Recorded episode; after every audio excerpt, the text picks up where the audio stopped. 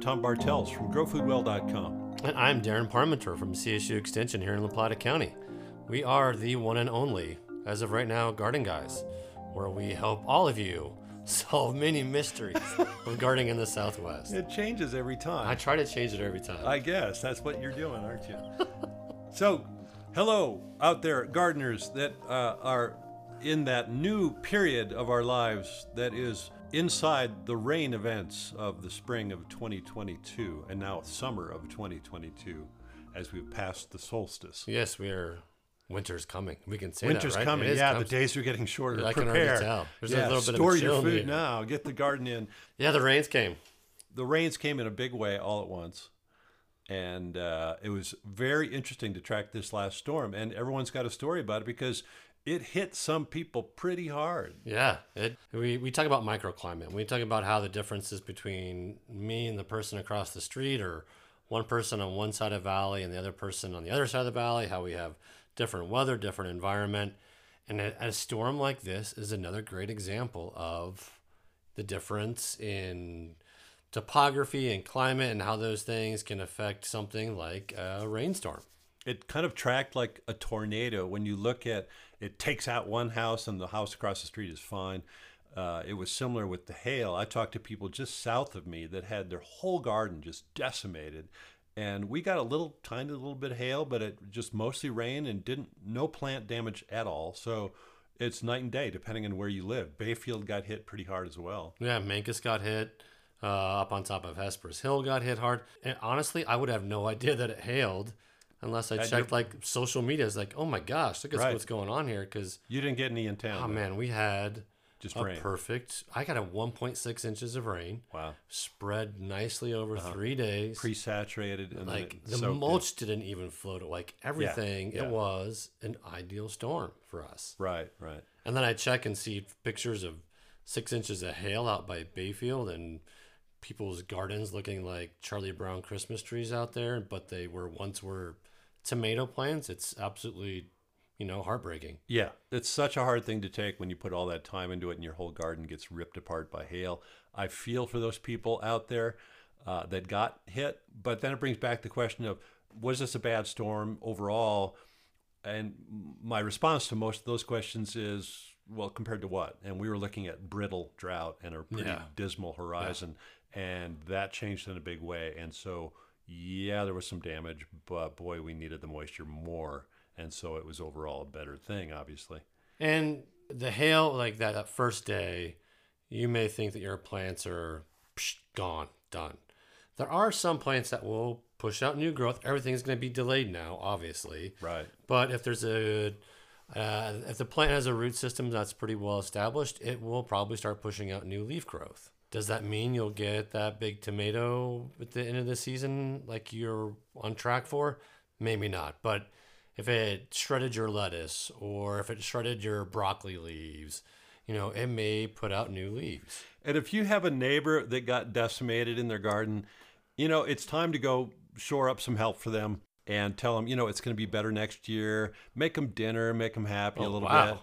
And really? Then get the neighborhood together, get in their backyard and just plant the whole garden in zucchini to give them something to look forward to.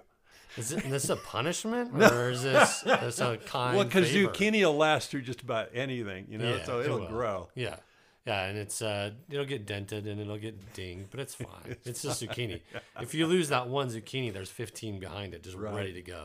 So it's interesting this with a storm like this to see what your soil condition is. Yeah. And did it sheet off the rain when it came down too fast? Did it absorb it all because you have a lot of carbon in your soil? Um, during storms, it's fascinating. Put on the raincoat, get your, your rain pants, whatever. Get outside and watch what's happening with that water on the next rain event. Yeah, which is probably today. Today, today tomorrow, tomorrow, it's happening know, all it's, week. So we're in a different system now. It's kind of sink or swim, right? right. And again, pardon the pun, but it kind of is it. where, and I, I agree, it's uh, it is that time to go out and look at your garden soil. If if that top is washed away, you know, it's if you see exposed roots, you know that your soil wasn't able to absorb that water as it came down. Right. And, and maybe the water was coming, the rain was coming so hard, it didn't have time. Uh-huh. I know that rain, a heavy storm like we had and, and are having, they they have, you know, compactive forces. So mm-hmm. even just if you get a heavy, hard rain or hail, yeah. and then that soil dries out, it's going to be drying out potentially even harder than right. it was before it started. Especially that clay film that kind of gets up on top. Yeah, exactly. Crustiness. Yeah, so that's yeah. what we kind of have to, if you do get a storm like this and you have a couple day break, you know, going out there just with a trowel, your hand, or whatever, and just kind of breaking up that soil yeah. can help. And throwing some leaf mulch or something on top of it to kind of keep it from being exposed and drying further. Yeah, at this point, most of our seedlings are up, yeah. you know, so, so you we can, can put yeah, something down mulch around them. To cover, because yeah. that will lessen that impact of force for sure. Rain is also better than irrigation as far as plant health. Well, it's also cheaper. And cheaper. Yeah. Yes, it was so nice to, to turn the, the system yeah. off. Yeah. You know, people were able to like turn pumps off. Right. You know, we turned our irrigation system off, and it'll be off now for a week or two. I hope the next month would be yeah. ideal, right? But it is. It's a nice, even irrigation event. And then it does bring in some potential nitrogen. Right. Nitrogen and oxygen, which it pummels into the soil if it's a heavy rain. And what that does is help the plants ah. process their nutrient cycling faster, which is why you see this usual a surge a few days after a rain. Your garden does better than when you water it by hand. So you may see your plants look a little bit greener, right? A little if, bit more growth. Yeah, if you didn't get pummeled and you got the the average rain that didn't really wash stuff away or hurt it too much, you typically will see more of a growth surge than the same amount of water when it's just on a drip system or something, because all that extra nitrogen and oxygen came with that rain. One of the downsides of kind of the rain is that there was all these uh, probably weed seeds laying dormant in the top inch of soil. Oh, uh, and they got moved around. Yeah, they got moved around. They got uh, they got some moisture that they hadn't received because we're drip irrigating and just irrigating the plants. So there is the also the potential that uh, in the next week or two you may see a flush of new weed growth. It's going to happen. And that's interesting because it is getting to be that time of year when you're going to be touring some friend's garden, some neighbor's garden, and inevitably you're going to see some weeds. Yes. In that person's garden. In fact, we have a caller today. We do? We do. And they have a burning question related to this very subject. Get out. I'm serious. Okay. Oh, wait, I, I think he's on right now. Are you, are you there, caller? Yeah. Thanks for taking my call. Uh, this is Peter from Durango. What's your, uh, your quandary this morning, Peter? Well, I have a uh, what I would call a garden etiquette question oh, for you guys, the authorities on uh, all things gardening, including etiquette, I assume. So when um, when visiting a, a friend's garden and uh, walking the rows and admiring, and you come across the inevitably you, there's weeds, right? So I Always. just have a, a kind of an involuntary reflex to pull weeds whenever I'm in my garden, and it just kind of transfers to when I'm visiting another friend's garden. And I just, but I've recently kind of questioned the appropriateness of pulling a weed in another person's garden. Uh-huh. So you're worried about insulting that person or creating... Perhaps. I, you know, I do it out of, uh, out of kindness and part of the effort to, uh, that all gardeners share in trying to battle back the weeds. So it's kind of a, I view it as kind of a, an expression of solidarity, but, uh, I could, but I could also see it as uh, someone taking it um, as a criticism of their garden. So I just wanted to pitch that to you guys and see what your take is on that. If we want to, like, in a, pardon the pun, dig down a little bit on this, are you are you like getting down on your knees? Do you have do you like oh, bring yeah. the little how, foam how involved board? Is this weeding? Yeah. Or are you just Did like you bring oh, your own trowel? That's yeah. you know. Do you like have a hori yeah. hori on your belt? Is that? And do you do a little tisk, tisk, tisk as you bend over and pick that weed? I think, you know, the Latin term for this is weedum invasium. And it's a common problem out there, especially right now when everything's coming in, including the weeds. So uh, that's actually kind of an interesting question that people have put so much work into their gardens. And you're going to walk along and there's, sure enough, there's some pigweed or there's some amaranth or something coming in that shouldn't be there, and uh do you actually pick it or not? Is that going to make a, a yeah I a would, gardening faux pas? I think it all depends on the weed. So this is, since I work for Extension, we never give a one answer. Like, we just give them some education and then say, hey, you can make the educated decision off of this. we ride the fence all the time. So I'm going to say it depends on the weed. If it's probably like a purslane, like a red stem fillery, like those things that are kind of low to the ground, I'm not going to pull those. If it's um, a Canada thistle, knapweed. Like a four-foot thistle. Yeah, yeah. I'm not going to touch that either because I don't really want to. But if it is like a simple rooted weed, like an amaranth or a lamb's quarter, I may go through and pull some of that out, I think. You might check their clothing as well. If they're in some really nice clothes doing the tour, maybe don't pick the weed. But if they're in Carhartts and a ripped shirt, I think no problem. They're not going to stress out about it. Well, it brings up another question. Uh, what do you do? What do you do with the weed after you pull it, you know? Oh, I chop um, and drop. I just lay it right chop there. Chop and drop? Just chop put it right there. Drop, yeah. Green mulch. It. Well, I think another thing is we, after these recent rains, which were just so wonderful, I mean, it's just, it's irresistible to, to pluck a weed while you're walking by. So if you're walking in someone's garden and you see a really ripe strawberry, are you pulling that and eating it? Yeah, that's a dangerous one. We're getting a little philosophical now. Are there a lot of strawberries? Or a yeah. snap pea? Is there like if they when they're not looking? Well, I, I think we've well, got a multi-pronged answer to that. It depends. Depends on the person. Depends on the type of weed. Uh, depends on what their state of mental uh, balance would be at that point in time. Did they get hit by this hailstorm that came through and whacked so many people's gardens? As as listeners are pondering this, would they pick that weed? Would yeah. they not? I say go for it though, Peter. It sounds like you want to pick them. So oh, go. it's so sad. It's so satisfying. Yeah, then just go ahead right. and do it, and just say I'm helping okay. you out. Yeah, just tell them that you're kind of uh, decreasing their workload for them. You could ask them first. That's that's always a safe bet. Just say, hey, you mind if I pick that weed? I I have this habit. I like picking the weeds. Oh, and they'll tell you. Back up. Or they'll say, sure. And if you have another hour, there's this row over here. Right, right. Okay, I get it. Ask permission. That's always a good uh, solution. Right, so then you don't end up with plant on your face. Well, right on. Thanks, Garden Guys. I sure love your show. Well, keep up the great we, work. We appreciate that, and we do appreciate you calling in today. Thanks, Peter. So long. All right, bye. Kind of an etiquette question. It's I an like etiquette it. question, yeah. Yeah, that was uh, typically one we don't see come across the the email folder, but uh, we appreciate the, the call. Now, let's talk about some spring pests that are happening. Okay. I've got some flea beetles that have been wiping out my hot lettuce and arugula and stuff like that, and it's just criminal. So for the listeners, can you, I want you to, de- I mean, they're really small. I want you to describe what the flea beetle looks like. It's tiny. It's a little shiny dot, like you know, a pinhead, and you can see the color. It's like a purplish brown, but shiny. And they oh. jump. When you get your, your hand close to it or you shadow it, it'll pop up and disappear. So it, it has this spring jumping response, which is why it's called a flea beetle, because it jumps like a flea.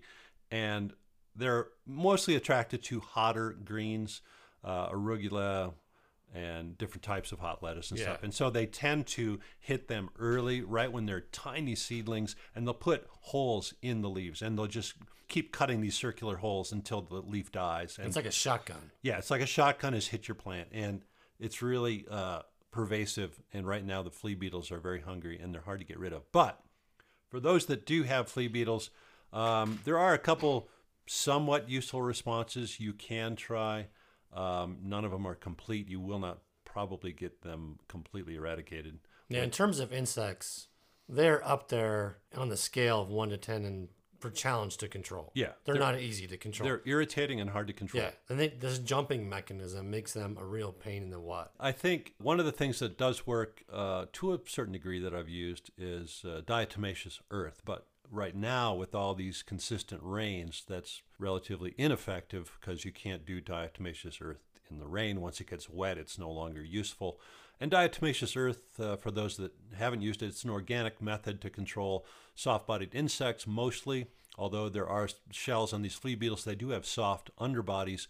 So it gets in, and it's very, very sharp, tiny little uh, oceanic Um, yeah, it's like ground up diatoms. Yeah, diatoms. And so those are like little needles that go inside the shell and make small cuts, and they actually uh, desiccate the insect. Yeah, they, so it just kind of walks and dries. Yeah, it dries up, and it can't uh, replace the liquid, and so it dies. And so it's it's harmless to everything else. You don't want to dig it into your soil when it's dry because it can also cut your worms, which you don't want to do. So if you just sprinkle it on top right where the plant is being affected, it gets inside their shell, and they desiccate. So it's totally morbid.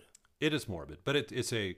a non-chemical approach to insect control that might be wiping out your lettuce. When I would say when you do apply it, try to do it when the winds are calm. Right. And don't, you know, if you need to cover your, your mouth with a mask or yep. you don't want to be putting this scarf. Yeah. It kind of gets in your lungs and gets a little bit irritating. Yeah. So speaking from experience. Don't be breathing that stuff. And but between the rains, if you have a couple days where it looks like there's not going to be rain, that can be effective.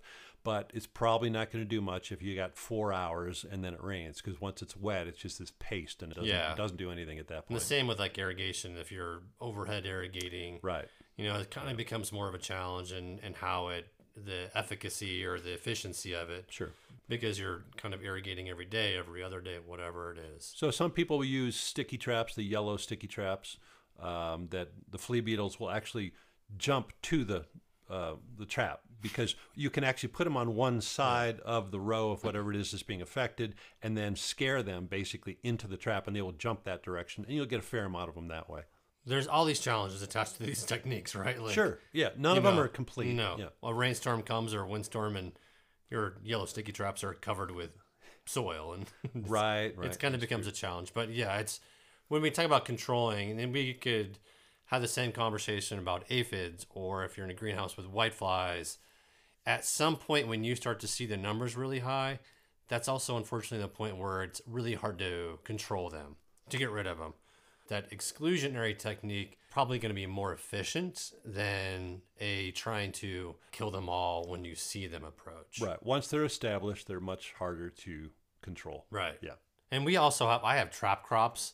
I'll let them hit my radishes. Again, you can have the radish tops. I'm, those just go to compost. So you can take over, I think the number is about fifty percent of the leaf material on a root crop, like a beet or a radish, um, and still get uh, the root itself as harvestable um, in X number of weeks. So for me, radishes, they can have those.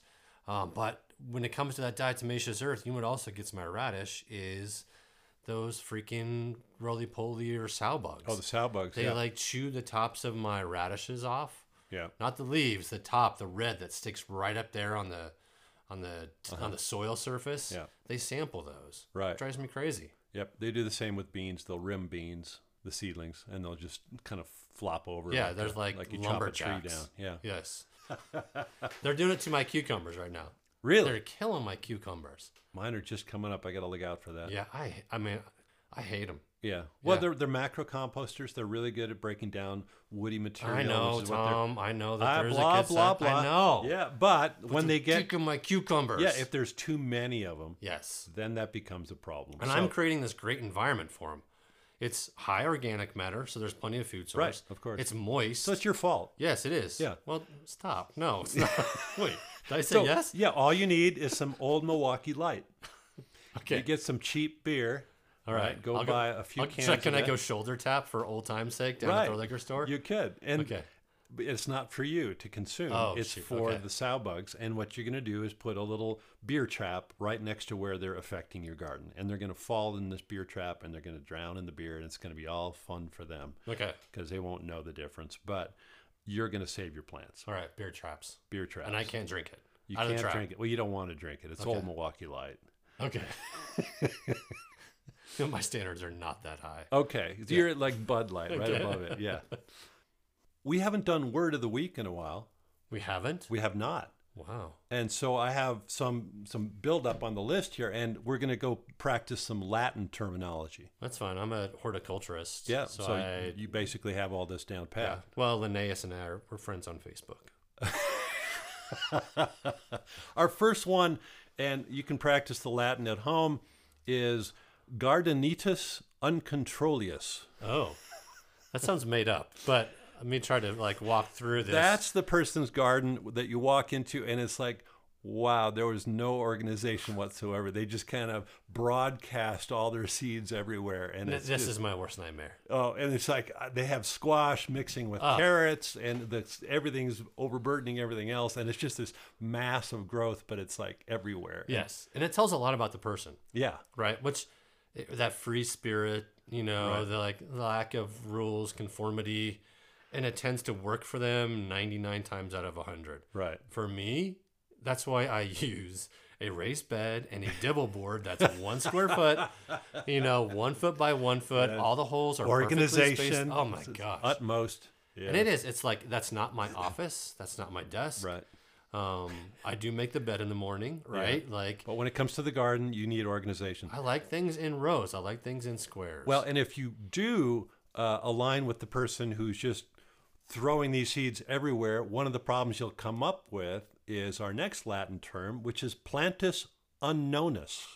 Like, ah, what is that? What is that? I don't know. I threw it out here. It's it's growing with the rest of the stuff. Who knows? Maybe it'll come to some fruit. And a big part of my summer months at the extension office is dealing with this plantus unknownus. It's the is that did I pronounce it correctly? Yeah, that's Sometimes correct. Latin's very good Latin. Okay. Um, it's, it's just the folks who don't know what this plant is. And they want you to identify and it. They want me to identify it, which, you know, I've, I've been around long enough. So I kind of can tell, like, hey, I've seen this before and I know people struggle with it. But as more plants come on the market, more hybrids in terms of like ornamental flowers, and then they kind of escape the garden, and then people don't know what it is or new weeds that are popping up. I deal a lot with plantus unknownus, and it's It's tough. You know, we have our keys, but really, I'm going to tell you a secret, and this hopefully will not affect my job okay. security. So don't tell your friends if you hear this. Yeah, don't. I mean, don't. Fortunately, our listenership's like seven people. So, eight, eight now. Oh, eight. Yeah, we got eight people listening. Okay, they moved back. Yeah. All right, good deal. It's Google Photo, um, which oh, is... reverse photo index? Well, so you, yeah, you take the photo, and then I have an app. It's called Google... I think it's called Google Photo. Yeah. Maybe I'm going to make this really tough for people because they have no idea what I'm talking about. You upload the photo, and there's this little button you click. I'm not going to tell you which button because Secret. I want your job to be hard. And you click it, and it takes the map of the photo, and then it references that to all the photos in the Google database. Right. And it gives you some options as to what it is. Reverse image search, I think, is what that's called. I call it Google Photo button. That's what I call it. And there's plenty of these apps out there, but the apps... I say are about fifty-fifty in terms uh-huh. of success rate. Right, because they have a limited library. And yeah. Google library of photos is immense. Immense. Yeah, so nobody can compete with that. Yeah, so that's, before you bring it to my office, try the Google Photo Secret reverse. Darren button. Darren imagery. Yeah, call Mister Google and ask him, do you know where Darren's button is? Yes, just ask where my button is. Yeah.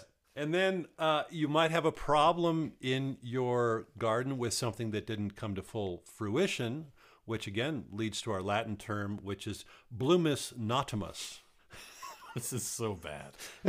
This is so bad. Which we've all experienced, where that plant just didn't quite make it. What is that? Uh, what do you mean the plant didn't quite make it? Well, it just went to its vegetative growth, but it never flowered. Okay. You know, I this is interesting.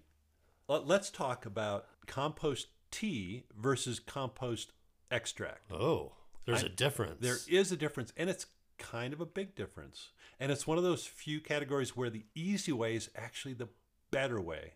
A lot of people are familiar with compost and worm castings. Yep. What is beneficial is to take compost, finished, mature, organic compost, or finished worm castings, and make tea or extract out of it. And uh, the tea process of making worm compost tea, for instance, is a little involved. And it's a little more meticulous than what an average home gardener wants to put up with, because typically to do it right, you need a microscope. You need to be identifying the organisms in that microscope so that you know as you make the tea, you're feeding those organisms. Whoa. You're putting a pond aerator in a five-gallon bucket or some larger yeah. container, and you're aerating it for seven to twenty-four hours, depending on which recipe you're working on. And what you're doing is blooming the population of said organisms that you're then going to add to your garden. Now, the problem with making tea, or the challenge, is knowing that you're populating the correct organisms. So if you don't have that microscope, can you still just roll with it? Well, you could, but then there's the question of, well, what are you producing? What are you exploding in population and then adding to your garden? So One of the problems with that is if you do have anaerobic compost that's a little smelly and you're being lazy and you're not paying attention, you could be populating all that worm tea with anaerobic organisms that are bad for your plants. So that's the challenge and the danger there. Now, this is when we switch to compost extract. And I'm using compost and worm castings interchangeably because they both work for this process. But if you're using extract, it's much easier and less risky.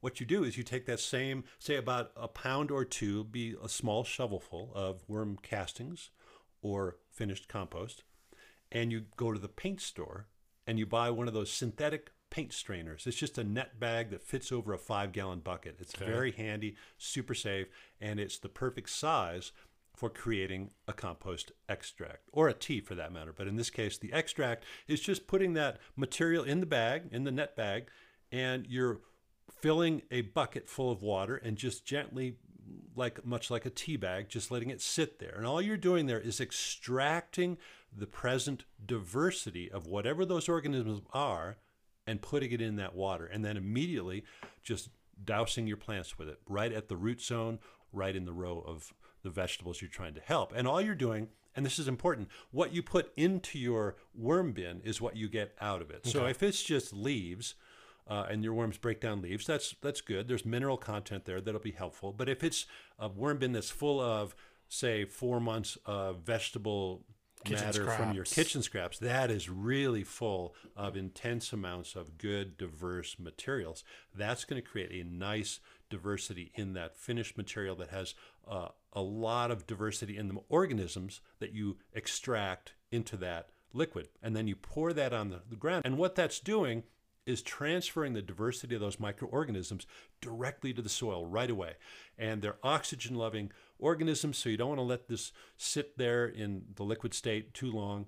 And one of the benefits of the extract is it will travel as far as that liquid goes, which is going to be down to the root zone and the rhizosphere where all this takes place.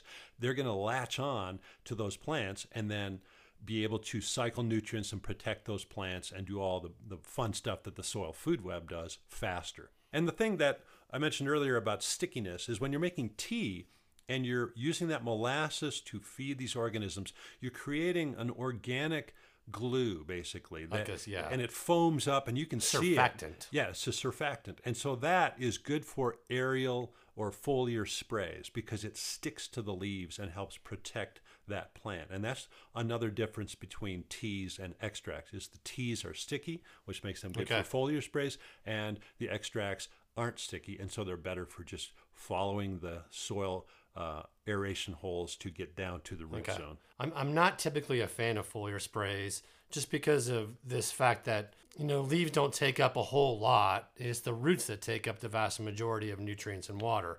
And with teas, what happens is, unfortunately, they're finding more and more research that if you have a properly made tea that's sticky with the surfactants and you try to pour it into the soil, it tends to stick mostly to the upper ah, layer okay. of soil. So it's not actually getting down and percolating because it starts grabbing on right away with that glue.